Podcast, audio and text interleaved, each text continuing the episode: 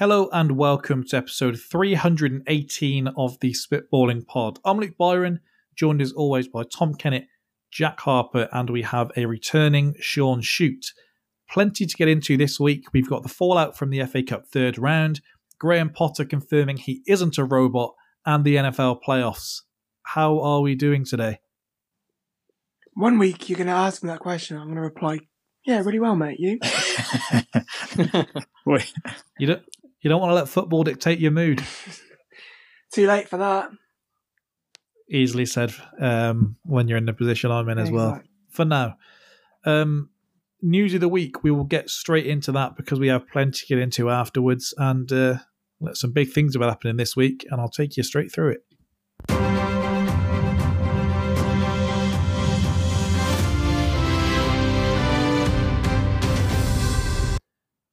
Woman tries to bring emotional support boa constrictor onto plane in Tampa. Fuck off. Florida again. yeah. A boa constrictor support animal. That's that's a new one. We don't look past Well- the headlines, do we? No. Right. Wells Fargo sacks top banking executive for urinating on plane passenger. It's a joke that is when your work get involved in your personal life. Imagine that's the same plane. Father of 102 children from 12 wives quits family expansion due to inflation. It's, hitting everyone hard. Yeah. Poor guy. Yeah. Former Colorado funeral home owner sentenced to 20 years for selling body parts. It's the thing. I guess like, unless it's an open casket, you could get away with that quite easily. 'Cause No one's going to check. No one's going to inspect. You're thinking about some extra cash on the Yeah, side. we're back to inflation again, aren't we? Look, man's Yeah. got to make a living. Prisoner fighting extradition, bullied by cellmates singing Big Jet Plane by Angus and Julia Stone repeatedly.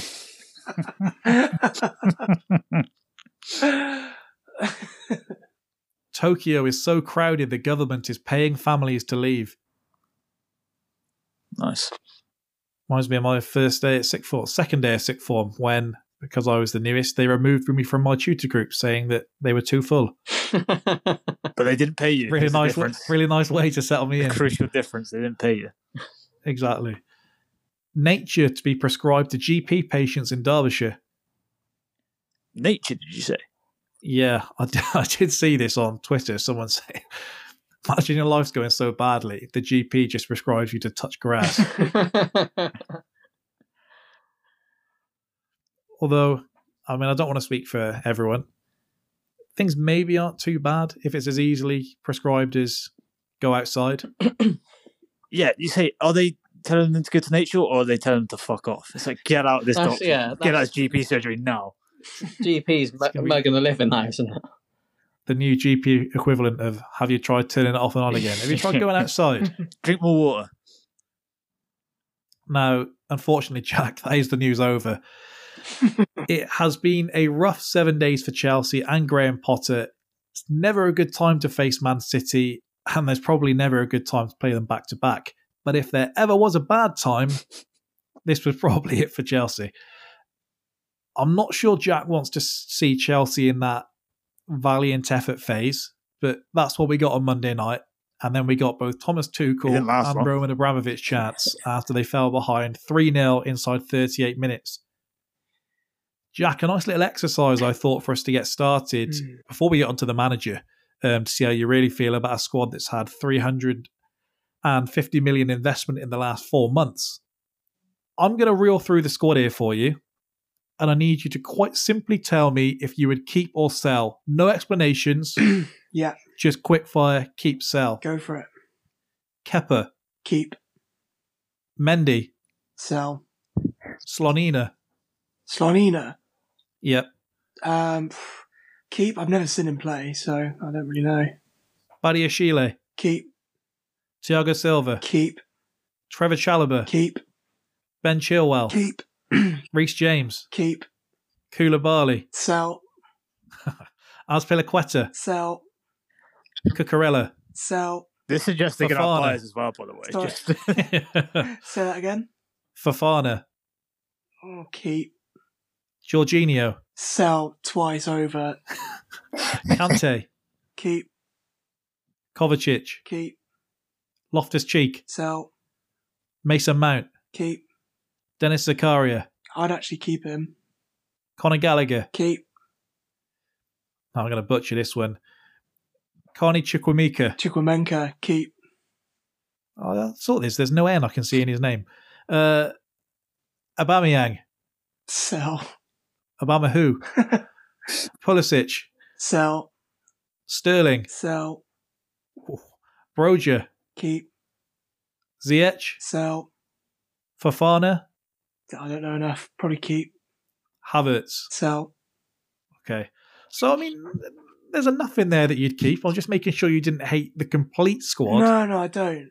I, the problem with our squad is that it's just so lightweight. And don't forget, we've got nine injuries. I mean, sound like a broken record from last year, How can we? but like we we're being forced to feel like that team yesterday. It just was shit. It was rubbish. I didn't expect anything going into it. And when we went three 0 I didn't feel anything, which is probably a, a sad indictment of where we where we are at the moment. But I guess the point is the money spent was supposed to allow for injuries, I guess, and it definitely hasn't allowed for it. The squad, No. as you said, thin. It- it- Exactly, like the the amount of money that we spent. A lot of these players have been injured themselves. Um, yeah, it's just been an absolute nightmarish. We are Reece James FC. If he doesn't play, we don't win. It's simple as that.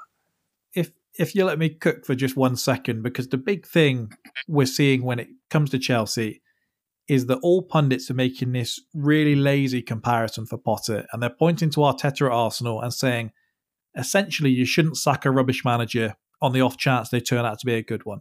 And I'm not saying Potter is a rubbish manager, just that the point is far more complex than many journalists would now have you believe. Like nobody believes that if Moyes Jose, Ollie, Rangnick were given more time at United, then they're pulling themselves out of that slump. Yeah, no, I I, I, The- I agree.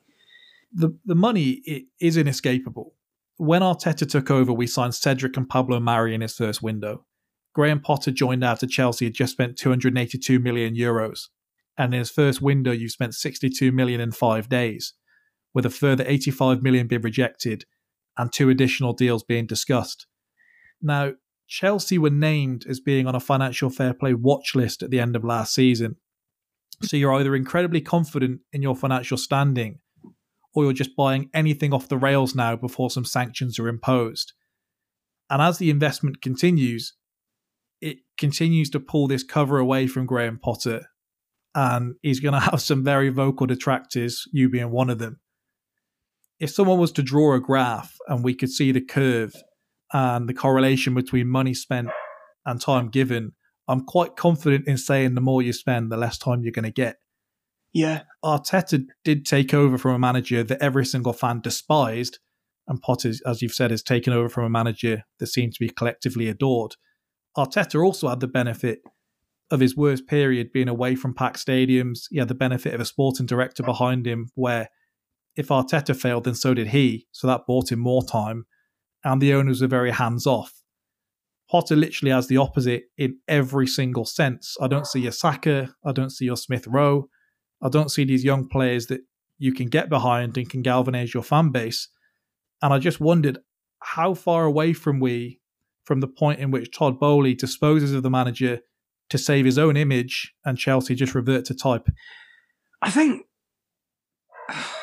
a lot to unpack there and a lot of questions to answer. I think first and foremost, the injuries now like it's impassable. Like no, I don't think any other manager right now in this moment is going to do much more against Man City. It's it's the lower league team, it's the lower teams in the division that we need to be worried about. I don't see Potter doing the best with what he has in front of him, which is the issue. And you're right. The more that we spend, the more of a farce it becomes. Like I said to you last week, I almost want us to just stop spending because then we're just getting. You spent six hundred million in the season to be- to be tenth, and that's you can't argue with that, even if it, half of them are injured. Ah, I don't know if you've seen that you've agreed a deal for João Felix today. I have just seen it. Yeah, and I'm, But what, like the one thing that we don't need right now is probably like a lightweight player that doesn't really know where his position. No one, no, no fixed position, I should say. We've got two of those already with Nkunku and Havertz. Havertz. Plus, as well, we we there's no option to buy. So what the fuck are we got him for? How much do you think Potter's length of time he stays at Chelsea is going to be determined by the new ownership not wanting to look like the old ownership? I don't think from Todd Boehly, I don't think he cares what anyone thinks about him because I don't, you don't get to where you're being where, where you don't get to that level of status and richness without with with caring that much. I don't think he has much to worry about there. I think the reason why Potter will outlast, say, other Chelsea managers that haven't, or Thomas Tuchel in one instance, is because he's a yes man. I've, I've said it before. He seems to be their guy. They they're quite comfortable with having him in the dugout because he's never going to come out and speak out against them, and that's what will kind of prolong his stay in that in the Chelsea manager position.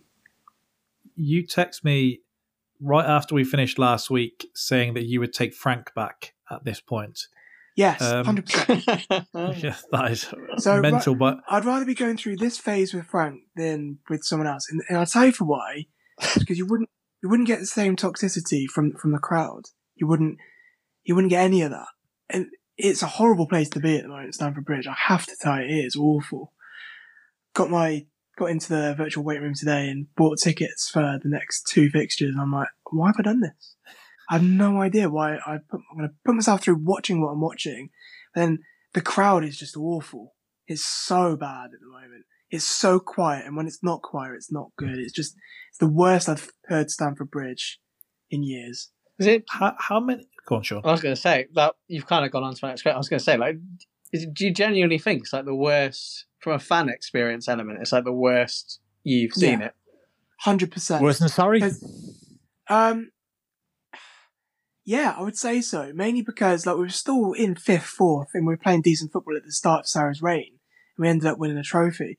We're tenth, and we uh, we are fucked right now. We've got we've we've got nine outfield players injured, um, in- the pretty much all starters who are injured, and which means that not only the second string being called on in games, they're being called on week in week out. So there, doesn't look like there's going to be any kind of reprieve of how we get ourselves out of this until everyone is fit, and then even then is how long have we got them for? Because Reece James, Christian Pulisic, Kante, the others you never know how long they're going to last. You just know they're a ticking time bomb. As soon as they go down, you're like, well, it's another fucking month just thrown them onto the fire because for some reason, I don't know what our, our medical staff's doing.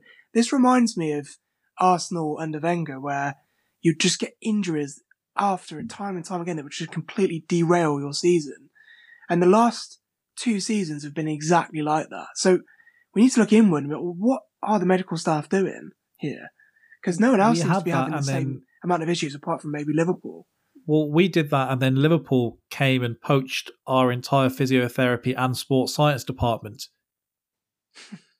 and now, I mean, I don't want to say Liverpool have as many injuries, but There's not they certainly aren't doing brilliantly. Genius move, wasn't it?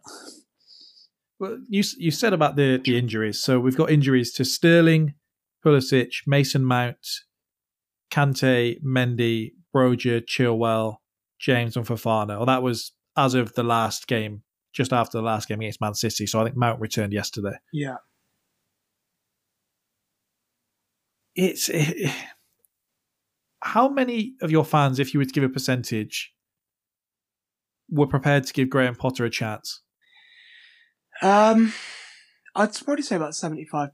Like, it, the general consensus was we loved Tommy Tuchel, but then we need to get behind the new manager. And to be fair to, to Graham Potter, the results weren't too bad to start with when he did have a fuller squad. He gets consistently judged for that Zagreb game, which was a complete dead rubber that meant nothing from our standing in the group. And played a full strength team and we lost Chilwell after losing James the game before. That was just poor, naive management because it just feels like he wanted to get a win under his under the belt. Whereas you look at, I know it was that more maybe born out of necessity that we played the team that we did yesterday. But if you played that team against Zagreb, and we could still have had Chilwell. Oh, it's just, with with all due respect, though, look, we want to give the manager a chance. We're going to get behind him until the first thing goes wrong. that's the rough translation there. yeah, one win in eight games isn't really the first thing that's gone wrong. No, but, but come on. Jack. The tide turned pretty quick. There were, I think, people were looking across side eye and going, "Oh, are we sure about this guy?" Very quickly. Which, by the way, is I kind of get it, but I do think there's this kind of facade that well, we were willing to give him times. I'm not sure he was ever going to get time. He had to hit the ground running. Mm, I just think that's that club. I think that is your club. Is that it is great. You can't- yeah, have a project? It's not a project club. no, it's not. And I guess we've been trained as supporters to really.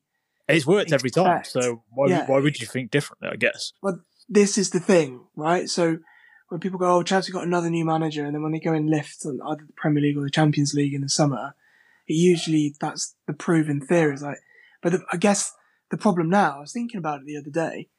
We're not awash in the world now with superstar managers as we once were No. back in the 2010 man. Like you could sack Ancelotti and then go in try and get Simeone or Jose back or whatever. Um, and there was always that, that pedigree. Whereas now it just seems like Pep and Klopp, and then whoever manages Real Madrid, kind of the, the team does the job for them. And then I, I don't know. eh, Can you really name another superstar manager in the world? yes, I can quite easily. of course you could. Who's that then? He's top of the Premier League. Fuck off. What? Um, okay, all right. Well, Are you calling someone a Arsenal thing. superstar manager because they've had a good 12, 18 games? I don't know if you I read raised you, Athletic article. Brendan Rodgers. no, I would say uh, Zidane is out there as well. Get Um, Luis Enrique in, surely. Luis Luis Well, Enrique this- is, is this the one for thi- me. This, this, this is exactly right. So I think we're much more used. We trust the process a lot more if we'd known that we've got a better idea of what the outcome may be. I've said this last week, but whether it's Zidane or Luis Enrique, you're going to give him a bit more time. Whereas Potter just looks out of his depth. Like, It just looks awful. The, the substitutions, the lack of He looks like he's questioning himself now as well. Yeah, exactly. The tactics. My fucking god! like, if if we didn't create anything under Tuchel, I, I'm sorry for complaining back then because we just look completely inept when we get the ball in the midfield. That's partly down to the players as well, but it, that's up to the manager to coach situations.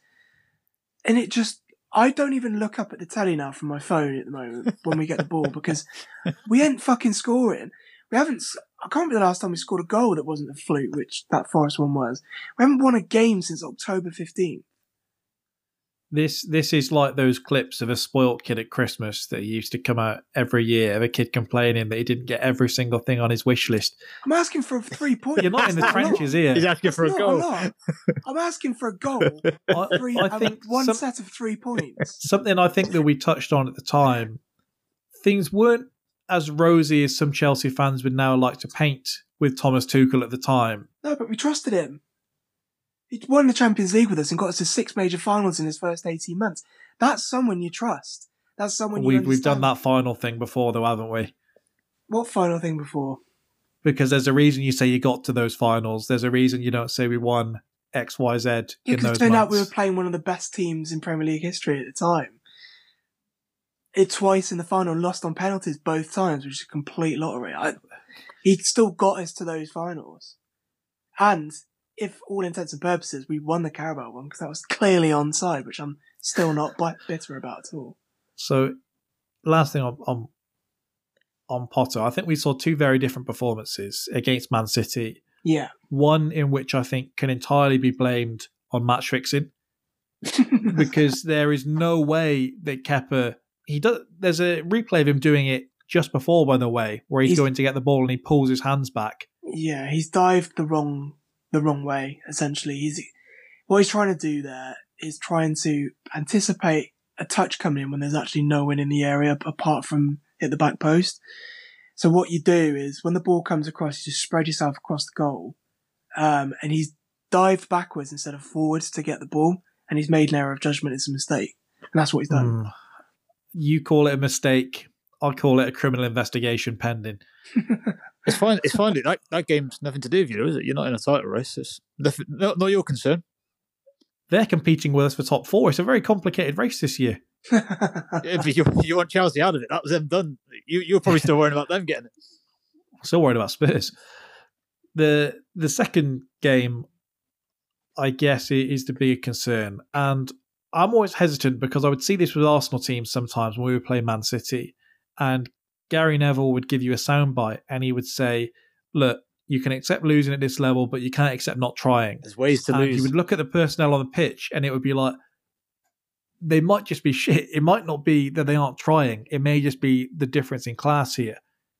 At 38 minutes in the game, there were accusations of Chelsea not trying, both on commentary and both on the timeline. And I don't know if that's how you read it. If players are downing tools already, Um, if players are just defeated before they go into the game. So the only difference between that and Monday night was that we actually had something to play for in the second half, um, which probably upped our energy levels. I felt like Frank Lampard a little bit, where it's kind of set piece goal, fluke goal, good goal, decent goal, set piece goal again. And I think with that, I mean, you get two penalties. I've forgotten that. That's so good. yeah, you get you get two like absolute moments of like brilliance with that team goal for Foden and the free kick from Mahrez, and you get two pens given against you. We're just not good enough. The problem is, I've said this how many I don't know how many times. If we don't get the first goal, we lose the game because we don't even back ourselves to score a goal, let alone a supporter thinking we might get back in this. We can't score for shit. Um, so as soon as that first goal goes in, you might as well just give up because it, look at Forest. We didn't even have a shot on target in the second half. So that first goal is just so important. And the reason why Monday night was so much better was because it was nil nil for so long. We thought we had something to go after. Whereas if you go in at half time and you haven't scored, you've scored one goal in five games or whatever it is, stupid amount for us now. You're going to sit there and think, oh, fucking, what's the point? Damage limitation. Let's just sit back. You're looking around the dressing room. You're seeing Havertz in the corner, looking like a I don't know, like an emo, crying Yeah. himself in the corner. It reminds me of the tall goth kid from the South Park where he flips his hair. should should we read anything to Aubameyang not even being in the squad yesterday? Oh, fuck him straight off. Like, put him out to pasture, shoot him in the head, and melt him down. for I maybe didn't appreciate how you felt watching us with some of these players. And so if we could just give you a couple more just to even things out, because this really is incredible to see. That clip of him in his back garden in the orange Chelsea shirts, and I told you about his idiot brother shouting Fofty. I don't even know what it means, but just shouting this nonsense. It was definitely it's a Thomas Tuchel sign, and to be fair, like Aubameyang's been shit. Don't get me wrong. it was a it was a Tuchel signing while they knew they were going to sack him the next day. it's but it's it's the service in the trans creation. Like we create so little, and I'd judge him more if he was missing big chances. But we're not even getting chances. I can quite easily go through a game and not see us open up a team once. Now it's He said that was so a, it was a, uh, Arteta was the reason that uh, he missed 17 big chances in about five games. Did, Well, did, this- you, did you read the story of him being introduced to Zakaria and not knowing who he was? no, I haven't. No. So the day before he's sacked, obviously, when Boehly is essentially doing the business we know now, Zakaria signs, he brings him into the office on deadline day. And Thomas Tuchel is looking at him and he has no clue who it is. and they say there's this awkward moment where everyone can quite clearly understand what's happening here.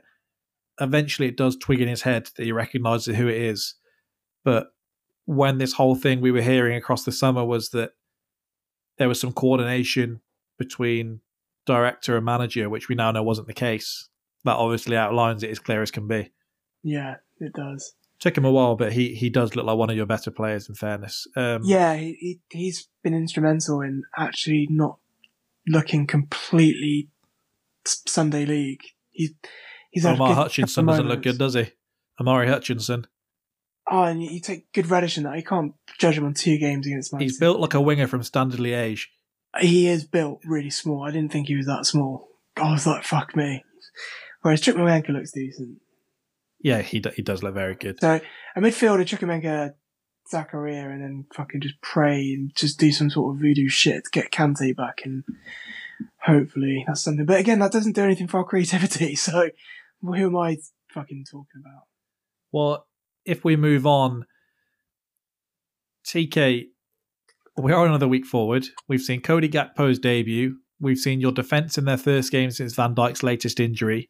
And we've seen Darwin rolling off his shin into the far corner and celebrate like we didn't notice. We've spoken about Liverpool a lot in the last few weeks, and that's never a good sign on this podcast. Uh, I wanted to ask you quite candidly, other than everyone else listening, just how worried are you about the direction Liverpool are heading in under Klopp in this current moment? Am I like stuck in Groundhog Day? So where we've got, I'm being asked these questions about Liverpool. Jack's ranting about Chelsea. You're pretty happy with yourself. Well, I mean, I self-inflicted, admittedly.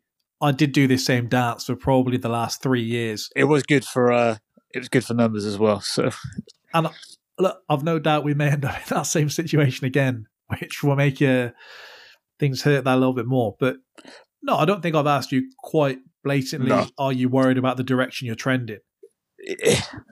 yeah, I looking at a lot online, I don't seem quite as worried as everyone else, but maybe I've subconsciously almost wrote this season off already because we do look just a shambles, don't we? I, I said from the jump how physically they just don't look at it, and I don't see how you can ever recover that during a season. Um, and nothing's really changed my mind about that. You have the occasional glimpse in some of these games, but there's never a sustained period. Even that little run where we got some wins, the performances weren't really there. We were just getting away with it. Leicester obviously being the perfect example of that. And and against Wolves again, we're lucky to still be in the cup, aren't we? You, you're getting away with it. Yeah, yeah. Um, and eventually you get found out that it's all probably going to hinge on if they they do get back in to get more than one midfielder. They're not just going to need one midfielder. They're going to need these two. Um, it's going to depend on if they do that or not, isn't it? Yeah, because since the season began, I've kind of just been waiting for you to click. And every time you get a win, regardless of the circumstance, I tell myself that's you sorted. But if if I repeated that things weren't sustainable for Spurs, then I think we do need to apply that to Liverpool too. Like in games against Leicester, Villa, Brentford, and Wolves now, you've been far from convincing. You get a result out of Leicester and Villa. But is it unfair to blame this all on the midfield? Did we perhaps underestimate the loss of Mane? Like, is it just a collective? There's something in players that maybe aren't at the level you'd like them to be. When you have the clear goal and you're chasing Man City down, and you know that standards can't drop below a certain level, is that the difference that maybe your foot's just come off the gas a bit and some of these players are showing themselves to what they truly are? Uh, It's hard to pin it all on any one thing, but I don't know how you look at it. Yeah, it's. I guess you kind of answered it there, though, in, in what you said, though, isn't it? There's, it is a collection of the midfield. Obviously, is a mess. Um, defensively, we haven't been at it. I don't think anyone's been at it. It's been definitely Van Dijk's worst period since he's been at the club. Um, I think Trent's picked up the last few games actually. Defensively, it looks like he's really applied a lot of focus to that, but he wasn't at the start of the year. The the place next to Van Dijk has been almost rotating and then not fully convincing when they have even Matip or Konate, definitely not Joe Gomez. Um, Robertson's had some injuries which he hasn't had previously, and then as ever, things seem like they're going okay, and Alisson decides he's going to join in and have a wobbly, obviously against Wolves. Yeah, have a carry us. So it's yeah, and you are right about people don't really seem to because of our other issues talk about the Mane thing. I think that was always going to be difficult. Um, in terms of his contributions goals wise, but also if we're a team that's renowned for pressing from the front and one sort of part of that is gone, I think it is then hard to just throw someone else in and expect them to do it. With um, Yeah. obviously Diaz and Jota are also going down with injuries. That's also partly probably played a part in that as well.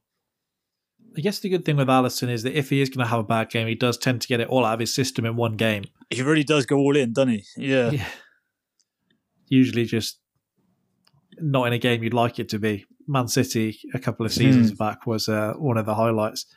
Um, you can't mention Liverpool signing a midfielder without someone mentioning in Bellingham. uh, but say Liverpool had 120 million. I, I don't think you do, but say you did have 120 million spend on midfielders. Do you not think you need several? Like one player isn't solving this. No, it's true. We need more energy in there as well. One man obviously isn't going to be able to do that on his own. But Ever can you get to sixty million pound midfielders? Is, is also another question. I think Caicedo is so perfect for you. Yeah, agreed. But kind of, uh, how much can they command for him? Because you know they're not doing bad, and everybody knows how good he is. So we've seen him. A Liverpool source said today that you might have to pinch yourself here. They believe he's going to go end up at Chelsea. Um, 70 million is the fee that we're hearing. yeah, I think the club will bulk at that. I think they will. Which whether they should or not is a different story. But I think they would. I think they'd be I think- nervous. I think with midfielders, and the reason I said the same about Enzo Fernandez is that there may not be a player on the same level as Bellingham that's attainable, but I also don't think there isn't enough out there to make it worth the money. And as I said with Enzo, I don't think you can ever truly justify your worth as a 120 million midfielder unless you're going to be like Frank and you're going to be banging in the goals. So we can quite clearly point at you and say, look, he is proving he's worth it. Hmm. I think there's enough out there, and not all of these fit your system, but you can probably get two of Caicedo, McAllister, Declan Rice, a couple of these types who are maybe just below that, that would have such a bigger impact on your midfield, just getting two of them, because what you say Fabinho, this is this is his average now. You put Bellingham in there alongside Henderson and Fabinho, what's changing? It definitely gets better. But yeah, but you are you are right. That's obviously Not to where you want to be. No, no, and you, you can only assume Fabinho and Hendo are going to get worse. Is the thing. Yeah. People think it's bad, but you can. They're only going to age, aren't they? They're not going to get more athletic. Now, the 11th of July, I sent you this this morning. Jurgen Klopp on his midfield options said Fabinho, Henderson, Thiago Milner, Keita, Curtis Jones, Harvey Elliott, Carvalho, Oxlade, Chamberlain. Now, you tell me what kind of player we're missing. now, you said he's since corrected himself there, but it's something I have asked you about before. Do you think Klopp puts enough pressure on the people above him? I understand you maybe. We saw on The Apprentice last week, didn't we, when they're telling him to go and ask the bloke for a 35% commission. and they're like, what's the point in asking? He's never going to accept that. I don't know if for Klopp, he feels like, well, they're never going to accept it. What's the point? But you see with, say, Arteta, and I'll keep saying it for as long as it sounds good, we are top of the league at the moment. and he's making points and saying, this squad isn't good enough. We need more. Don't ask me about it. Ask Eddie on the board. And he's done that since we joined, regardless of what position we're in. Do you expect more of that from Klopp, or ultimately is that not going to change a thing? Most managers do do that as well, don't they? When you look at it, they always are sort of giving a hint that we need more or whatever. And Klopp's never really been one for doing that, which is strange. Um, yeah, he probably does. He probably does need to manage up better than he does um, and put pressure on. And let's face it, very few managers have got the clout that he's got so that he can throw his weight around. Um, I think there's a real argument that he should have done in the summer. Obviously, it's we could end up in a similar spot two summers in a row where we go all in for a certain midfielder and don't get him. So obviously, Chouameni, again, as you've just said about Bellingham, it's not like it's him or bust. You could have found something else, and you're not just picking up Dross. You could still get someone good. Um, I will admit, in the summer, I thought we do need to get someone in, but I didn't think the side effects of not doing it would be this bad. I will admit. Yeah. Because I'm a hypocrite as well because I criticise Conte for doing the same thing in that, that you know what you signed up for. Whinging now isn't going to change a thing. Depends how much you push the envelope, isn't it? Yeah, and Klopp, obviously, as far as we're aware, is going to be here for the foreseeable. So that is a difference I'd make in that he maybe does have the right to be asking for a bit more. And if he's showing the commitment, he'd ask the same. The Um, the other thing is this is something that, in a way, and we've spoke about it on the pod before. Sort of that we, I guess, we kind of preempted that one day this day would come, but I kind of felt it'd probably be post Klopp, maybe not during Klopp's time. But these owners see how we've been operating this time, and it's brought success. So why are they going to think we should change that? They're going to think, well, you know, the way we've operated so far has worked. Why are we just going to go spend crazy amounts of money and you don't have to sell anyone, by the way, Jurgen? You can keep the squad and we're just going to throw you 200 million. They're going to say that's not going to happen. Look what you can do. And in truth, this is probably more of an aberration rather than a model that can be followed in winning a lot of things because ultimately you, there's only so long you can kind of keep hitting home runs on these transfers. Yeah. Maybe it is a bit like a lot of things at Liverpool, and this does just work in a cycle. And um, things are going to come back around, and they think, look, there isn't enough money that we can pump into this side right now that's going to turn them into the team that we want them to be. And it's going to take a few years to do the complete rechurning of things again to get us back. But maybe they just don't care. They're trying to sell you, and it's why would we spend more money now? We're trying to sell the club. But that's the other thing, isn't it? If they if they haven't spent crazy sums of money previously, why are they going to do it if they are looking to sell? They're not going to do it, are they? No, there's some on Twitter tell me that look, they'd be strengthening uh, the value of the asset. I'm not sure adding Bellingham is going to add uh, as much money onto the price of Liverpool as some Liverpool fans maybe think. Well, it'll add value, but will it add value that to the tune of 100 grand, uh, 100 million plus whatever his wage? yeah. Probably not. No. Um, a couple of other bits on the FA Cup. So Newcastle went out and Villa went out, and both those teams rotated their sides. Newcastle tried to change it, but it was a bit too late. Well, I mean, we have the same conversation every year, but disrespecting the cup. Can can Newcastle and Villa afford to be treating the FA Cup like this? Newcastle more than Villa, probably. With Newcastle at the same time, they're not playing for another week. I know the fact that they're not in the fact that they're not in Europe is because I was wondering. Oh, well, I put a bet on them to win the Carabao Cup, but now I'm thinking like they're going to rotate in that as well. Um, so yeah, it probably does go under disrespect the cup, but I guess Newcastle may have a little bit more.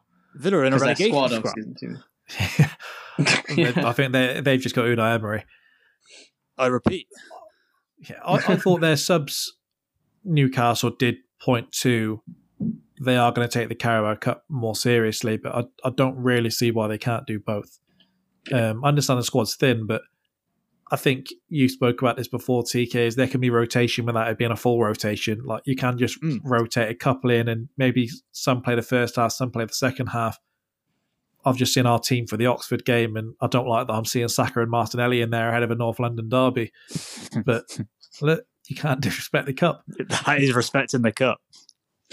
With, with us, I would point to if we were going to compare to a Liverpool title charge. It's our squad would point to us being far closer to the first time round that you win it than when you're competing on all four fronts in terms of rotation and things. We're in the third round here. Should Arsenal be bombing off the cups? Oh. Now that is a good example of against Oxford. I think you can afford to rotate pretty well and get away with it. I don't think you have to necessarily bomb off. even with us, though, even when we end up fighting on all. yeah. those those Klopp League Cup selections were hilarious every time. I still remember you beating us with one of them when he was actively trying to lose, and it was just one of the best games ever. Um, yeah, I understand what you mean. I think we're all, we're all aware the FA they're going to do their thing here, aren't they? They want that Spurs United final. You might go at the back, or Harry Kane gets his first trophy. They they waited all the way till now, though. If, all the years Kane's gone without trophy, but I mean, we've got some. There's some sympathy for Harry Kane now, isn't there? Some of the puff pieces I saw after a goal against Portsmouth, for Gary Neville, you would not believe some of the things I saw. and look, when I saw them digging out that ball for Arsenal to play against City, they were waiting for it to heat up. Oh, you've you've already decided you're beating Oxford, have you? Well, they were doing the draw for Arsenal to play City. Okay. They were hovering around there a little too long. The camera underneath, I saw them. They must have had an eyepiece somewhere because he was looking for that 16. and I knew what was happening. The only other question I had was whether they drew us against Stoke for old time's sake, but what do you think Let, let's full say Ars- theorist here. I was going to say, let's say Arsenal uh, beat Oxford, and then let's say the, the title race is still as it is now, or maybe it's a bit closer. Do you think both teams will go strong, or do you reckon both could potentially rotate, as in City playing Arsenal? I don't think we would. I do think Pep would. The only reason I can think both would is, and maybe I'm overthinking it. If Klopp, if not, if Pep does genuinely believe that it's going to be us two fighting to the end, and I do hesitate to whether he does really believe that. Sometimes maybe I think you do a change, so even just internally you have an excuse, like we rotated, they didn't beat our best team. If you're trying to do it psychologically, but I guess it depends where the fixture is because I think it comes in the middle of the two European ties. I can't remember who City drew. I don't remember it being anyone difficult. Maybe it was. Did they get Real? Mad- No, Liverpool got Real Madrid. I can't remember who they've got. I can't remember. No, they got a gas draw Um, again, didn't they? Yeah, and we are, I don't know who we're going to get in the Europa. Maybe that determines it as to whether we, whether we prioritize either one. But I don't know. I think maybe there's too much pride between the two of them to allow it to be that way. Arteta more so because he's constantly got to prove, hasn't he, that Mhm. I'm not Pep's number two. I'm, I'm your man. The North London Derby, Sean, this Sunday, unfortunately, coming into this one, how are you feeling? I mean, I think you never feel great ahead of it.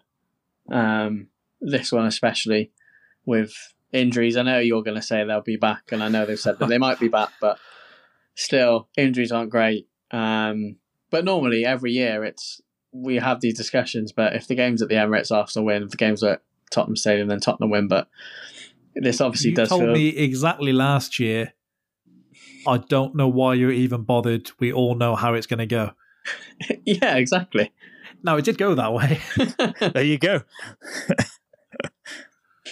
So this, so I think it's the same. I mean, I I, I am worried because obviously there was a little bit of hope maybe when uh, Jesus got injured, but I mean the team's still operating in the same way really. So, it, and we've been awful outside of that Palace game, and Palace were obviously dreadful. Um, we've not played well at all.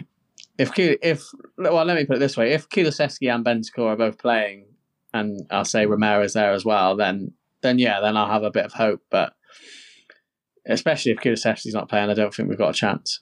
I mean, you got Son back among the goals. Kulusevski, Bentancur, Richarlison all returning according to Conte. Kane is firing. He's one goal off the Spurs record. It's all set up for a late penalty, isn't it? Probably, yeah. But but then is it set up for him to miss it as well? Oh, don't tease me, Sean, because I had to endure the Aubameyang one. Is it a disaster for Arsenal to not win here? No, I don't think it's a disaster. I don't think it. Uh, well, even if you draw, it's not a disaster. Losing, would I even say it's a disaster for losing? It's not disaster. It's a blow. I guess don't then think it's we're relying on you to not roll over for City a week later. Well, yeah, the ideal situation is we beat Arsenal and then lose to City. wow. wow. nice. Nice. that is the ideal. It's a horrible choice to play because we play. I know you'd be thinking the same, Luke. Come on. No, I, I'd want us to. I'd want us No, to win. you wouldn't. If Spurs were, in were at top of the league, you'd be saying, bend, you'd be bending over for City saying, have a bit of that. I wouldn't believe they're in a title race. Yeah, fair enough. Yeah, fair, fair. Well, you're not in one either, are you? I suppose. No, exactly. That's what I mean. From what you've said. So in the same situations, I, I did see Son getting asked what his thoughts were on Arsenal being top of the league. Not I- interested. Not interested in the top of the league. Apparently, Explains a I lot. Told you that. uh, well, yeah, because we, we play them again fairly recently after that. So yeah, ideally uh, lo- lose twice. But From from a tactical perspective, last time you sat off us, surely Conte presses from the front this time around. well, I don't know. We obviously we, we we've bucked this um, trend of conceding first now, which is good. Hopefully that doesn't come back. Um, but yeah, I mean they they started quite positively the last two first halves. I watched more positive than than normal. Um, obviously still lack that final ball when when Kulusevski doesn't play, but yeah, you, you'd hope so because especially with that recent trend, because Arsenal obviously generally start quite quickly as well. So First 15 minutes, and then we kind of settle. yeah, which is like pretty much the opposite to how Spurs play. Um, so yeah, you you you'd like to think getting that first goal is a, a cliche, but getting the first goal is going to be crucial for Not Spurs. usually in a London derby. Yeah, essentially. But um, yeah, I think we're going to have to do that. We're going to have to. The midfield is going to be obviously tough. That's why I think Bentancur has to play because um, you're obviously going to outnumber us there. So if it's whoever it is, if it's like Skip and Hojbjerg, or if it's Bissouma or Sarr possibly, um, I think they'll get overrun. So I read that you're loaning Sarr. Well, the, the talk of it. Hopefully not. Well, it depends. I would hope he I gets also the see a loan. Spurs account say he's dreaming of a Sarr and Bentancur midfield. But yeah, he has he has looked really good when he's come on. Um, but yeah, I mean, if he gets loaned, then hopefully only if that's like Conte's not going to pay him again. But I think he's probably gone above Skip now, and he's probably uh, and Bissouma's not been great since he joined. He's probably his third choice at the moment. So yeah, we'll see. There must be something in the analytics because the last couple of games, West Ham did it, Brighton did it.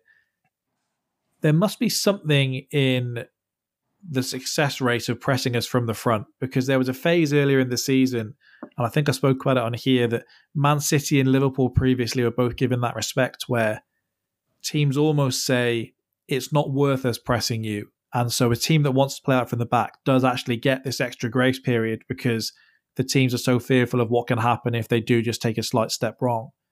In the first games back, I don't know if something's shown up because teams have tried it more than they did earlier in the season. I don't know if there's a particular player there. I know when um, Tomiyasu came on in the Brighton game, they pressed the hell out of him. That every time he got the ball, and the same happened in the West Ham game. So maybe it's just him. But that would definitely be what I would imagine if I was game planning for Spurs, where the success is going to be. You you don't want us being any kind of rhythm really, and you look at Ramsdale, you look at Gabriel, the players who are fantastic, but you certainly can pressure them. And so I would assume if Richarlison's fit, then maybe he would come in for that exact reason. Hopefully, we don't get any dodgy bookings. Um, do FA Cup bookings, but they carry over into the league? No, I don't think Don't so. Okay, so uh, thankfully that's not the case, but we don't want anyone out for United either. So um, there's that. TK, last couple of questions here. Are Spurs? Did you see enough from them in the second half against Palace that you would have to make a decision on playing Zinchenko or Tierney if fit, or is it as simple as Arsenal play better when Zinchenko's in there? They do. He can be got at just a little bit, can't he? Um, Defensively, yeah, for sure. yeah, that's it. Um, what is Tierney's fitness state at this point? Is or is that just a silly question? he now one's overdue. He's not been injured this season. The the reduced game time means he has Good actually been fit. He's either been I think there was a point in in this mid season break where he was nursing an injury, but other than that, he's been on the bench or starting almost every game. So yeah, it's. I would go personally with Zinchenko and take it to Spurs, but um, Yeah. but I I can see that is a decision. Um, I thought some of the stuff we were saying Zinchenko defensively was a bit overstated. I can't remember who I watched you against, and I was thinking, oh yeah, that is a bit of a problem now. So It was the uh, I believe it was the United game. mm. It I was think- early at the start of the game. After that, it was yeah, fine, just like picking up in pre- pockets, don't they? Behind just behind him. Every game, essentially, they there's a diagonal ball over the top of him because he comes in so centrally. Mm. That is the ball, but you just have to hope that Saliba gets his rust out before then. Because at the moment, I can quite vividly picture him taking out Kane for a. But then uh, I guess it, it's maybe the decision made because it's Son that's going up against them rather than rather than you know potentially Kulusevski and Son is all right. He's got the goal, but obviously he's a shadow of the player he was before. So you're probably not nasty piece of work. you're not as worried about him as as you might do. And obviously you would have White on um on Kulusevski's side, wouldn't you? As well, I got that right. Is that the right way around? Ben White's right back. yeah, so no, Yeah. Son would Son would be up against Ben White surely normally. Oh no, yeah. would be up So actually, yeah, ignore. I've got that the wrong way around. So actually, yeah, then potentially would be worried if it's um, Zinchenko going up against Kulusevski. Last two questions before we get on to the NFL.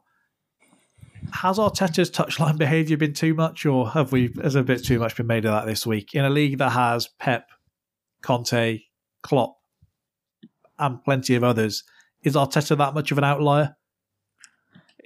Weirdly, um, I didn't realize Richard Keys was still enough to like move the news cycle, but he sort of cl- clearly seems to have uh, got this thing going, and some people have jumped on. Weird. Uh, it's a weird thing, isn't it? Where it's almost like because of their CVs, the other guys seem like they're allowed to do it, and Arteta isn't, which isn't really how it should work, is it? You're all either allowed to or you're not. Pep booted that bottle at a fan like a week ago. His scramble to apologise was hilarious. For all of the Richard Keys stuff and Keown, I mean, I like to defend the man the best I can. He, it's a it's a tough Mm. job. I is he's not the first person to do it. I despise the whole thing of quoting someone while questioning their relevancy. And has anyone heard from them lately? While you're quoting them, Yeah. him saying, "Is he still knocking about? Is he?" I mean, you're literally quoting the bloke. So I mean, you, you got to forgive hate to be fair, because he's got only a couple of brain cells less, bless him. Yeah, he was alongside that Alex Crook, and I can't think who else it was alongside him, but hmm. rough, rough bunch on there. Talksport, isn't? And then Sean, how do you think Spurs' season has actually been so far? Because it seems it's either a great success or a disaster at any one moment. It's never anything in between when you reflect on how people are feeling. Yeah, it, it is strange to to think about because they actually had the best. It was the best start to a Prem season ever Yeah. That they had, which is weird, really weird to think about. And then obviously, Not sustainable. yeah, yeah, um, and then results. No, not results. I mean, performances weren't great, but they're obviously getting the results for those last minute comebacks, last minute draws. So then finish with a break in fourth, which is probably what you'd be, be expecting or happy with. And then the first couple of games back wouldn't be good, weren't good, and then and then you beat Palace four 0 So it is that. It's hard to describe. I wouldn't use the word success, but I obviously wouldn't say it's a disaster either. I think the next few uh, next couple of months are going to decide that because within the next few weeks, the season. You know, season could be could be over. We could lose to Milan in Champions League. Yeah. It could be out the FA Cup, and then you know, top four looks a struggle. The, the good thing about fourth is that obviously Chelsea are, are struggling. You got Newcastle there, but you're not The sure beauty about. of this season is like everyone's just miserable outside of like Arsenal, Newcastle, maybe Brighton. It feels you go down the timeline and everyone's having a crisis. It seems every other game. I'm not the obviously first person seen, I've seen some people say it, but and I don't know if this is like again like lazy, but is it similar to that Leicester season where like everyone is struggling other than possibly two teams, and one of the teams ends up finishing third? Which two teams were good in the Leicester season? I just need to be clear here. So Le- Leicester and Spurs, but then obviously Spurs did end up finish third. I did This is- clarify that. I mean, I don't want to take credit for losing a title race. I'm happy to. There were not levels between Spurs and Arsenal in that season. We were top of the league longer than Spurs were in that season, as Sean usually reminds me when we come out with the three horse race. You were, you were right. We were never top. So it was so it wasn't only two teams, was it? Yeah, but I mean one. Okay, one team that is definitely at the top, and then you have got one that's fairly close. I prefer the uh, I prefer the idea that this current Arsenal team is being compared to Leicester. That's fantastic. phenomenal. Yeah. Team I thought it was more about the other relegation team. before. It was more about other teams struggling, but but yeah. All right, Jack. Unless you've got plenty to say about the NFL playoffs, No, I'm all good. we'll See bid you you later, boys. farewell, and I'm sure we'll hear from you next week. Hopefully, after another Chelsea loss. But Um, you wait nasty, see. nasty. look, I've man. got. I trust Graham Potter. Unfortunately, you don't. Yeah, you would if you keep yielding these results.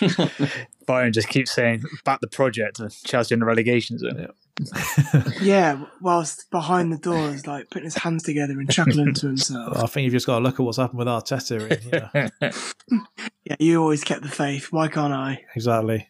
All right. Adios. TK, Sean. Last night, the Seahawks locked in the final playoff spot via a Green Bay Packers loss. Um, I think we've made it clear previously to me and TK Packers fans. This isn't the week we're going to go through that. I think there's a greater conversation to be had about Rodgers and everything else Mm. there, but this is not the time. This is the time to talk about the teams in the playoffs. We now have six fixtures this weekend to get things rolling. Sean, I heard it described last night as the best weekend in sports. What do you think? It's a big one. You could you could put it up there. I swear, is there another one? I swear, there's another one though where there's like a there's like the Masters and then there's a rugby event as well. I feel that always gets comes up every year, Who Yeah, knows? a Grand Prix thrown in as well, something like that. and a Grand Prix thrown in as well. Yeah, yeah, Is it FA Cup semis? I feel like there's some football that weekend as well. Mm. maybe it's that. Yeah, There's no uh, best weekend for football. first days of March Madness. Uh, no comparison there.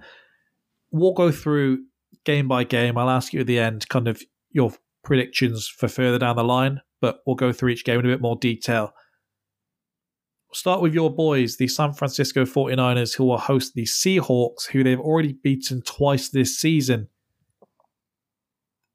They have been looking in opposite directions over the past couple of months. The 49ers have the longest current win streak at 10 games.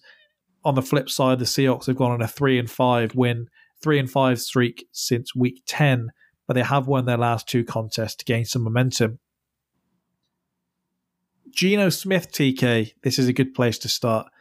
He's put together a season that's got him in the comeback player of the year consideration, but he has struggled against the 49ers defense. I think he's thrown for just one touchdown and an interception across two games. The Seahawks have the 30th ranked run defense. San Francisco have the ninth ranked ground attack. Is the difference here going to be the impact levels between Geno Smith, Christian McCaffrey in terms of what both teams want to do? Yeah, I think I think the Niners are just better all round. Geno Smith's been a great story, and he's actually really fun to watch. Seeing some of them yesterday, because he'll just sling the ball up, and sometimes it's going to be an unbelievable throw, and other times it's going to be like free picks.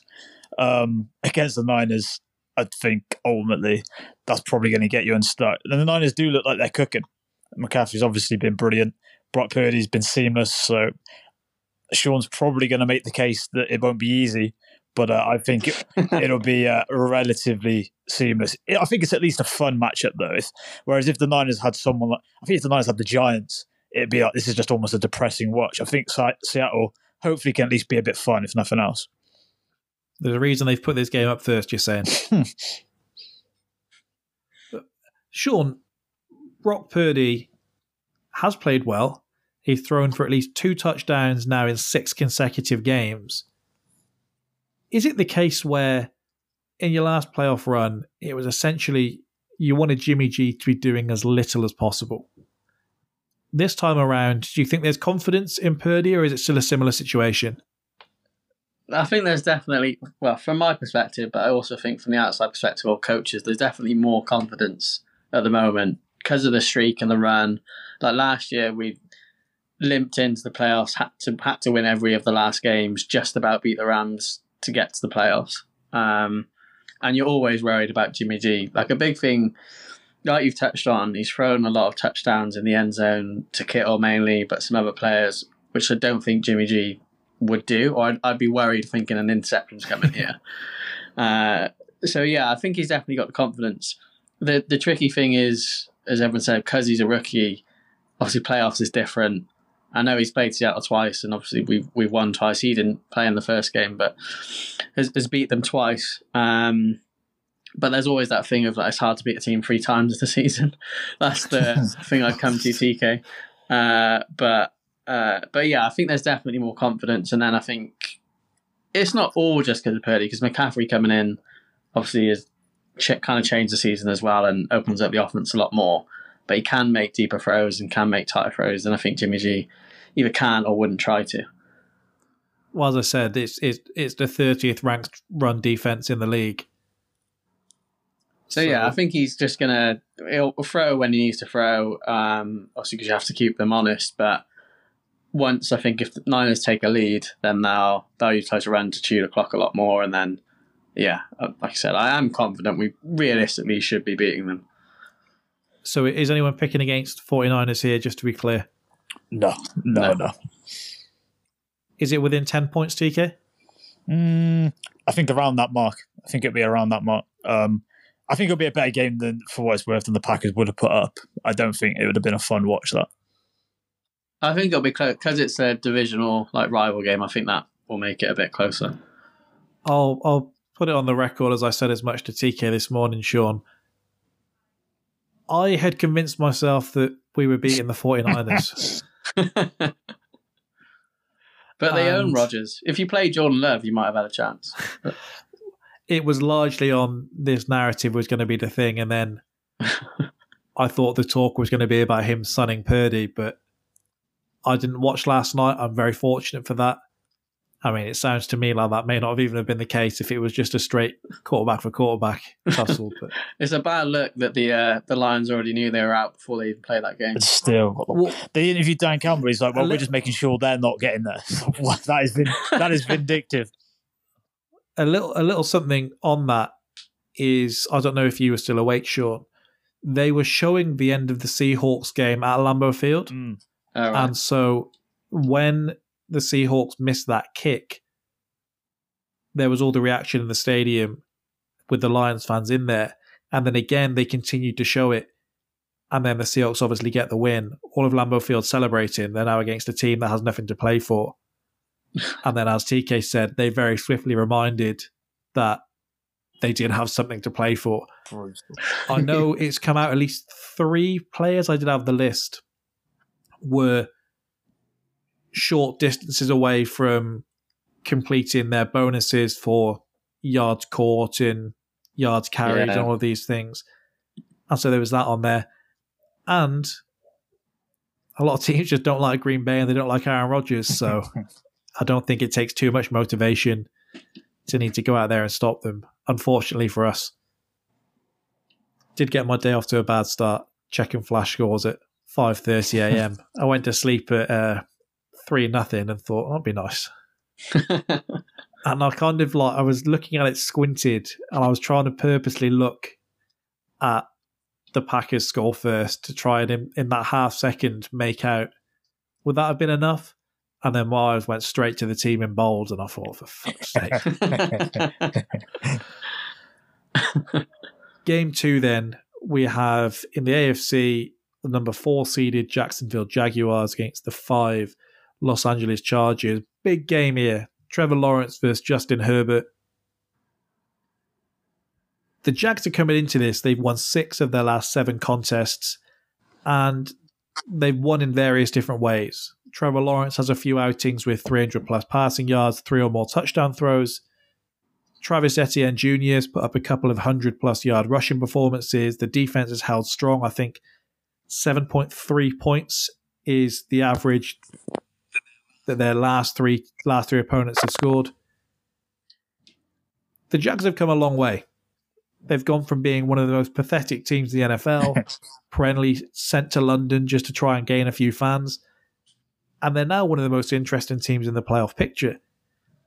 TK Trevor Lawrence up against the sixth best passing defense in the NFL here. He's going to have to up his game. He's thrown for just one touchdown and interception with one rushing score in the last three weeks. Sean referenced it before. Players are ultimately judged with how they perform in the postseason. How do we expect him to do?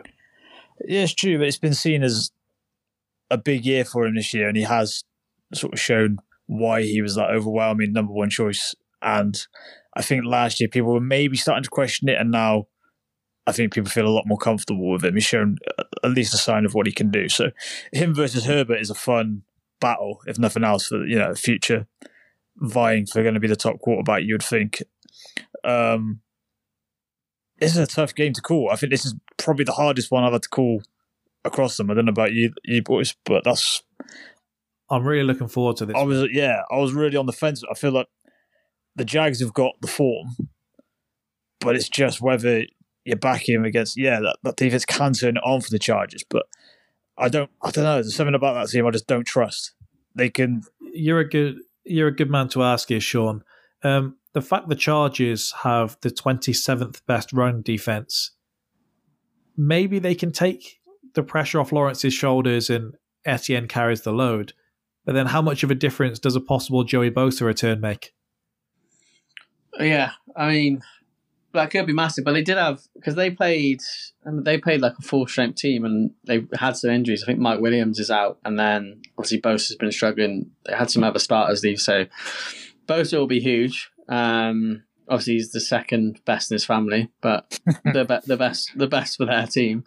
Um, I think it could be big, and there's kind of it's equal on both sides because I think the Jags. I remember seeing the Jags pass rush is like one of the worst as well. So you'd think Herbert's probably going to get a lot of time. So Yeah. it's which one of those has the most effect. But like I said, it is it is a really interesting game. Be good to look. It makes me think. I don't know about you. Well, actually, it might be different for you because you've had Rodgers who's on the decline, but it does make me think. I'm glad that the team I support is in the NFC when you've got like all the best quarterbacks are in Mm. the AFC, like Lawrence, Mahomes, Allen, Lamar, Burrow. Um, You- but yeah, it'll be it's going to be a good game. I think it, this one's going to be really close. I think it might go You- overtime. You've uh, read my notes. The Jags have the 27th best pass defense. All right, there So- you go. Yeah. Theoretically speaking, TK, Herbert should have an easier ride. Do you expect him to be the difference maker here? I don't, I don't know who you're picking. Yeah, the the thing is, the way Justin Herbert is talked about, he's put in the Mahomes, Allen, Burrow conversation, and I do think you have to have a big playoff game to really show that. I've I'm going with the fact that he will, and that's going to just about do it. I agree with Sean. I think it'll be close. I could see it being a walk off kick, winning it. Um, I'm just going with him, and I don't know if I'm going to regret that probably as soon as we finish recording this, but I'll go with them. I'm also going to go with the Chargers, but barely. And it is literally just from seeing those figures in front of me. The Jags won 38 10 when the same matchup was played in week 10, Sean. Are you rolling with them? It just feels weird picking the Jags, doesn't it? You just almost I think that is always think that they're yeah, the worst. The name. Yeah, you always think they're the worst team. Not that the Chargers have done much since we've been following it either, but you just know the Jags are starting bad.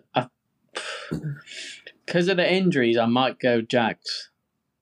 I might go Jags, and then obviously they've got Doug Pederson who won the Super Bowl with Nick Foles, so maybe the coaching element puts them above as well. I'll I'll just go Jags. Okay, now, first game on Sunday in the AFC, we got the Bills up against the Dolphins. This is their third time meeting in 2022. 1 1 currently across the season, Sean. How much is this simply coming down to whether Tua can play? Because if he doesn't pass the concussion protocol, he's missed the last two games. This could get messy. Yeah, I think a lot of it does come down to that whether it's close. I think I'm going with the I'm going for the Bills either way, but if he doesn't play, then this is almost like not worth watching in the sense that they're just the Bills are going to blow through them. You do also think because of obviously what what happened, you feel like the Bills have got this massive momentum behind them now, and it's going to be it's going to struggle, especially as they're playing at home. It's going to be a struggle for Miami to get anything going. So yeah, but if Tua is there, then it does get a bit interesting, maybe. Did you see Josh Allen's post game interview yesterday? He was feeling that yeah, energy. yeah, agreed. Yeah. And like crazy how the when the game started with that kickoff return for a, for a touchdown. Mm. In in his place, TK, the Dolphins would be rolling out rookie seventh rounder Skylar Thompson, who led them in an 11-6 victory over the Jets to clinch a playoff berth, or Teddy Bridgewater, who missed Sunday's contest because of a dislocated right pinky finger. this quarterback situation is not a recipe for a result. Um, as Sean said, the Bills are bringing a little extra something moving forward, and then they've just played the fifth ranked defense and put 35 points on them. Yeah, and I didn't even think the Bills were particularly cooking in that one. I know there's a, lot of emotion there. You got to think two touchdowns from a kick, but from the kickoff. They've done it twice in one game. That's uh, unsustainable, as someone might say. Um, the the thing with the Miami quarterback is this. That's just a choice whether this is a maybe an interesting, closer, but a Bills win to a full on route. If Thompson plays, my word, I mean, watching him against the Jets, even just on the red zone, it was painful just seeing the clips from that game. Just nobody can make a pass. Joe Flacco couldn't make anything, and obviously he couldn't either. If he's playing against the Bills, it's going to get messy. Um, you're picking the Bills either way, but hopefully Tua can play to at least give us something. I hope Tua can play. As a long time Tua defender, five years today that he was brought off the bench in overtime from memory to replace uh, Jalen Hurts to win a national title for Alabama. Obviously, the talent is there. They've stacked the team to try and get them in this position this year, and it could all be for nothing if. Uh, I mean, it could all be for nothing regardless. I was but- glad they made it to the playoffs. It felt like they deserved to be in the playoffs this year. Them and Tua, I thought, were pretty deserving of being there. And they obviously only just about scraped in, partly because Tua's missed these games. Yeah. But I say at least like them to have an honest crack at it.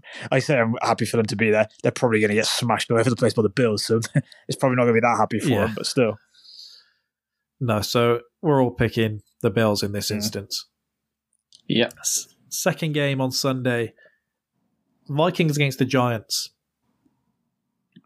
the glamour tie. Could be the best game, could be the best game of the day for all the wrong reasons. Potentially, 30 yeah. A 13 and 4 record and an NFC North title for the Vikings, and yet they still look shaky going into the playoffs. Last week, they went down in history as the first 12 win team with a negative point differential. That's incredible. Something that does point to this being a good game is that the Vikings just don't blow anyone out. Before week 18, they hadn't won by more than eight points since their week one win over the Packers. The downside is when they do lose, they lose. All four of their losses have been by a minimum of 11 points, two of them by over 24. The thing, yeah, go on. I'll go to you for. Can we trust Kirk Cousins? No, you you you just can't. And that it, like their their record is, it's just mental, isn't it? Like their record in like close games as well was something ridiculous, like thirty no at one. And that was being used to praise them earlier in the year, and now you look at it. yeah, yeah, but this really is isn't sustainable. uh, so no, I don't think you can trust them. The only thing that I'm thinking of is that this is the matchup that I've seen so many people say everyone's going the Giants who are the underdog. Everyone's going for them, which makes me think that that's not going to hit, and Vikings are going to somehow squeak through. I don't trust Cousins. I don't trust the Vikings, but I don't trust the Giants even more. Yeah, I don't trust either of them. They are. It. You referenced injuries earlier, Sean. There are multiple injuries for Minnesota across their O line. Ryan O'Neill, Austin Schlottmann, and Garrett Bradbury. Several of them have missed several games. I think Bradbury hasn't played since week 13. So because of the issues they have there, that limits the effectiveness of Dalvin Cook. And even though the Giants are so bad with their run defense, this could even things out. The Vikings may have to rely heavily on their defense, which doesn't bode well for them with their 31st ranked scoring unit. It's essentially how well can the Giants do? Are the Giants good? Is maybe a good question to ask, ask you, TK. I have spent an entire season not really believing in the Giants, and yet here they are. So maybe it's me that needs to review it, but I, I don't think they're good. I don't think Daniel Jones is good. Um, and so this game is one of the closer ones, but probably not for good reason.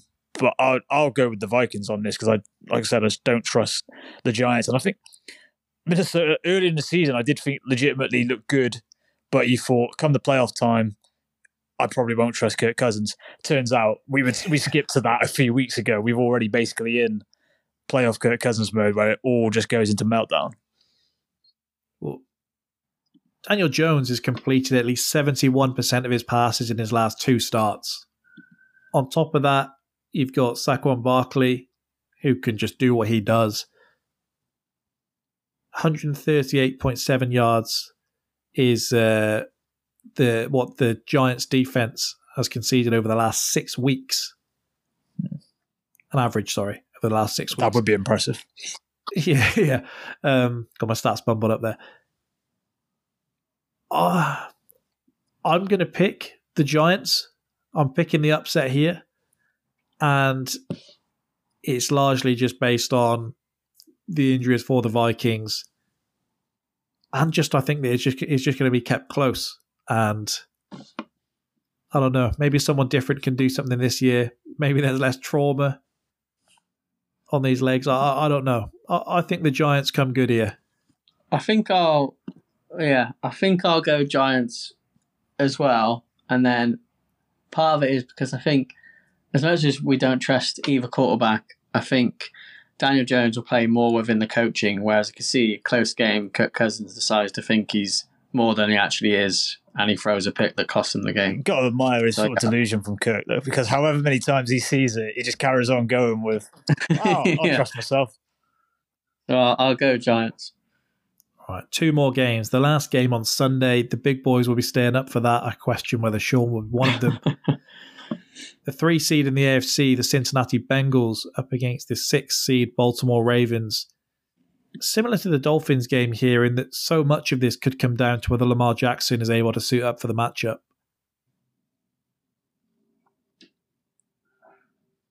I he's missed the last two weeks with on various different injuries he's got down. What do we think here? Sprained PCL, I think, was the one that kept him out. Without Lamar Jackson, do they have any chance against the Bengals? With Lamar Jackson, did they have any chance against the Bengals?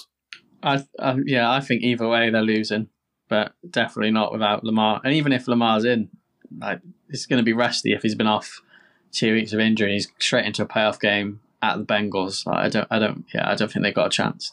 Not really Question a for you. QB that can nurse an injury in a game like this. Either really, they're going to be relying on him Mhm. running it. Question for you, TKM. Would it be better for Lamar's legacy if he didn't play here? He's what, one and three in the playoffs at the moment? And that is a stick that's used to beat him with. Yeah, you're probably right, and I think judging by how they've looked without him as well, the Bengals could do a job on them. And so if they get smashed without him, suddenly it's become oh well, Lamar's propping this team up. Actually, he's the difference maker.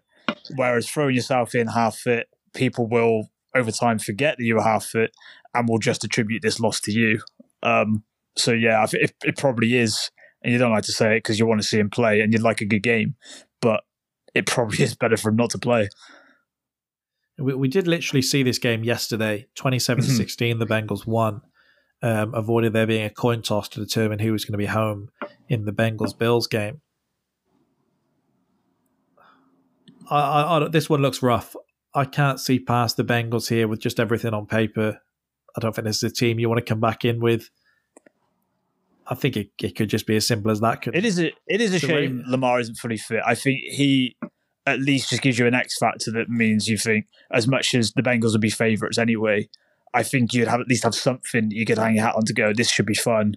They could cause them a problem, or if he's not, yeah, it's tough to make a case. Without him, they've not put up any more than 17 points in a single game. Mm. I was making the case that uh, the backup QB for them should be given a chance somewhere as well. So that's not not done my Well, argument too much. They, ha- they had Anthony Brown in for yesterday's game where they lost 27 16. Um, the Ravens will have a choice whether they go with him or whether they go with uh, Tyler Huntley, but he's missed the last three weeks, I believe. So I guess you've you, not necessarily the hot hand, but you have to stick with the, the warm hand, maybe. that was it as well. Like Huntley was always like he was a good like Lamar light. He could do some of the stuff Lamar could do and could fill in, but if they don't have him, then yeah, it's it's not fun. And then finally, Monday night's game, another one that, that Sean, I hope you'll be staying up for this one. In the NFC, the four seed Tampa Bay Buccaneers against the five seed Dallas Cowboys. Is this the best tie of the round?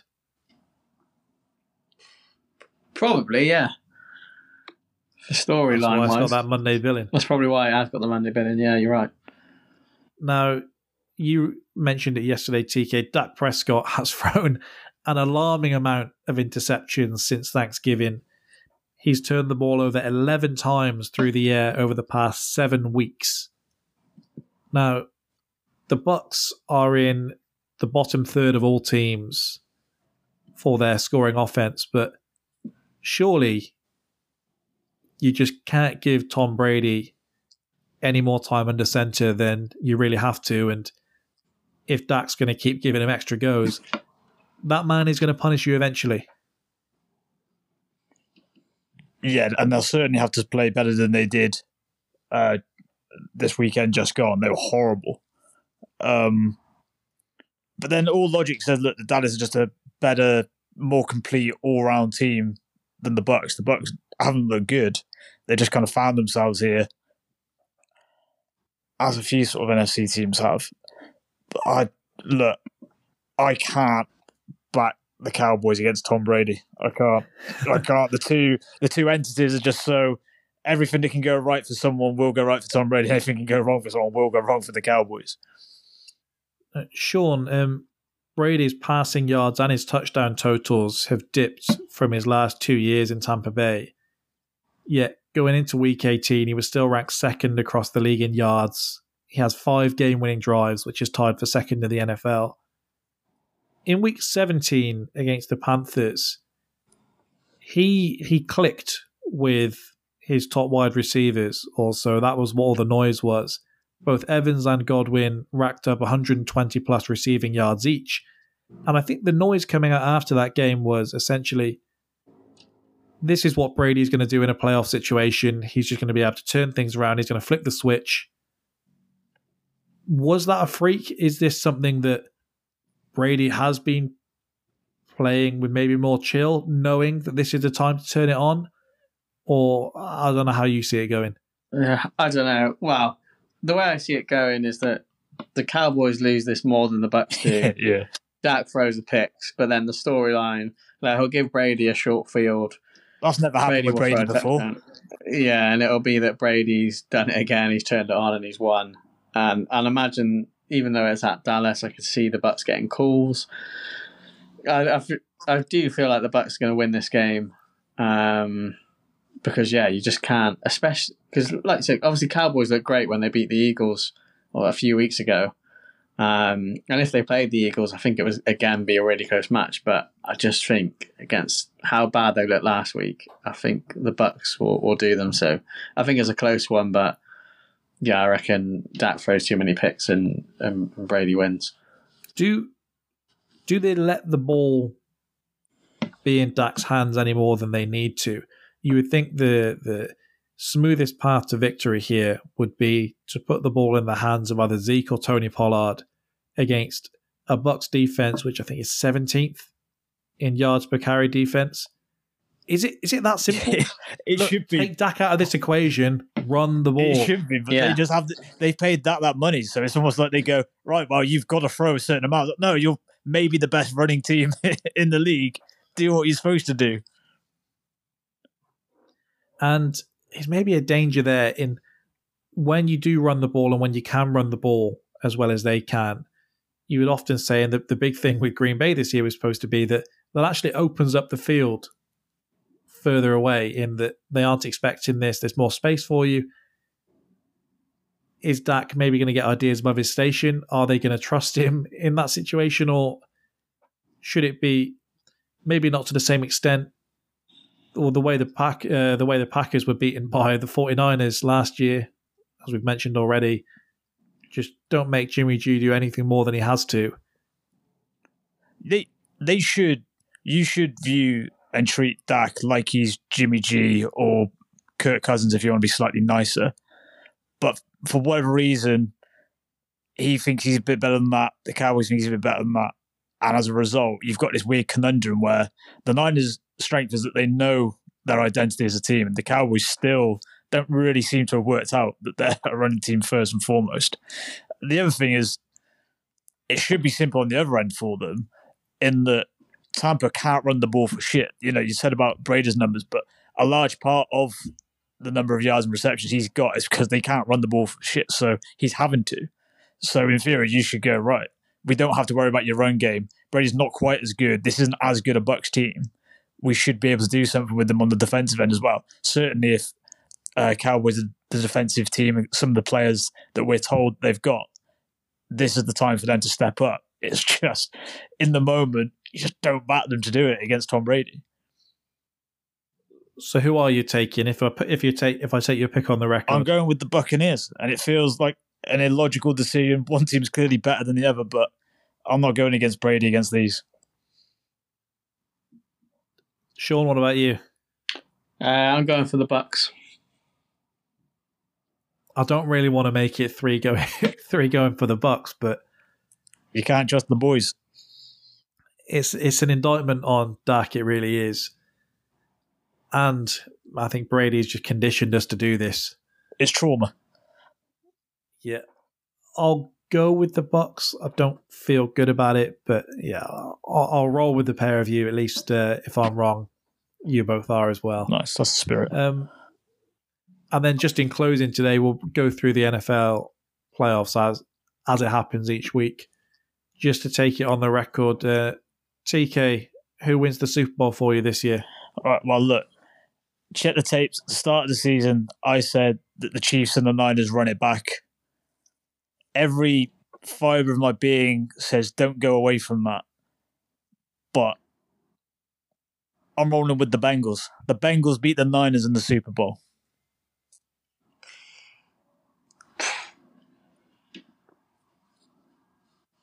Sean? I think TK's initial prediction is going to happen. I can see it being Niners Chiefs, which I would hate to watch. it's going to be horrible for me to watch that again. And I would sadly think the Chiefs would beat the Niners again in the Super Bowl. I think that is going to happen, sadly. I would love the Niners to win. I think that's going to be the matchup. I'd actually back them against any other team other than the Chiefs, but I think that's what's going to happen. You were disrespecting those Eagles. Yeah, we'll beat the Eagles. We'll beat well, the here's, Eagles. here's something for you. I mean, Tampa Bay against the Eagles. You'd be worried against Brady against the Eagles. Even you, I'm going to be going. He can't keep getting away with this. He could roll them as well. yeah. The only the good thing about that is I was worried for ages about uh, Brady playing Jimmy G in the playoffs. Oh god, which avoided. At least Jimmy G hopefully won't be playing, so there's not that element. But yeah, still worried. Josh Allen picks up the Super Bowl this year. Who against? Hmm. I kind of feel like I need to go with the Eagles after I've just called yeah, them both out yeah. disrespecting them. Yeah, that's what we're going to go with. We're going to go with the Bills, Eagles. I do think Bowl. the Eagles are being disrespected a bit. In fairness, people do seem to think they're. Yeah. I think they're better than that, but I just I think uh, the Niners are that good. And it's blue Gatorade.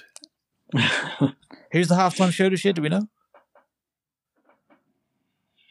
It's someone good from memory. Not proud that one leg of my bet. Is it Rihanna? One leg of my bet last year was for Eminem to come out with blonde hair. If you wanted an idea of the ridiculousness of the bet.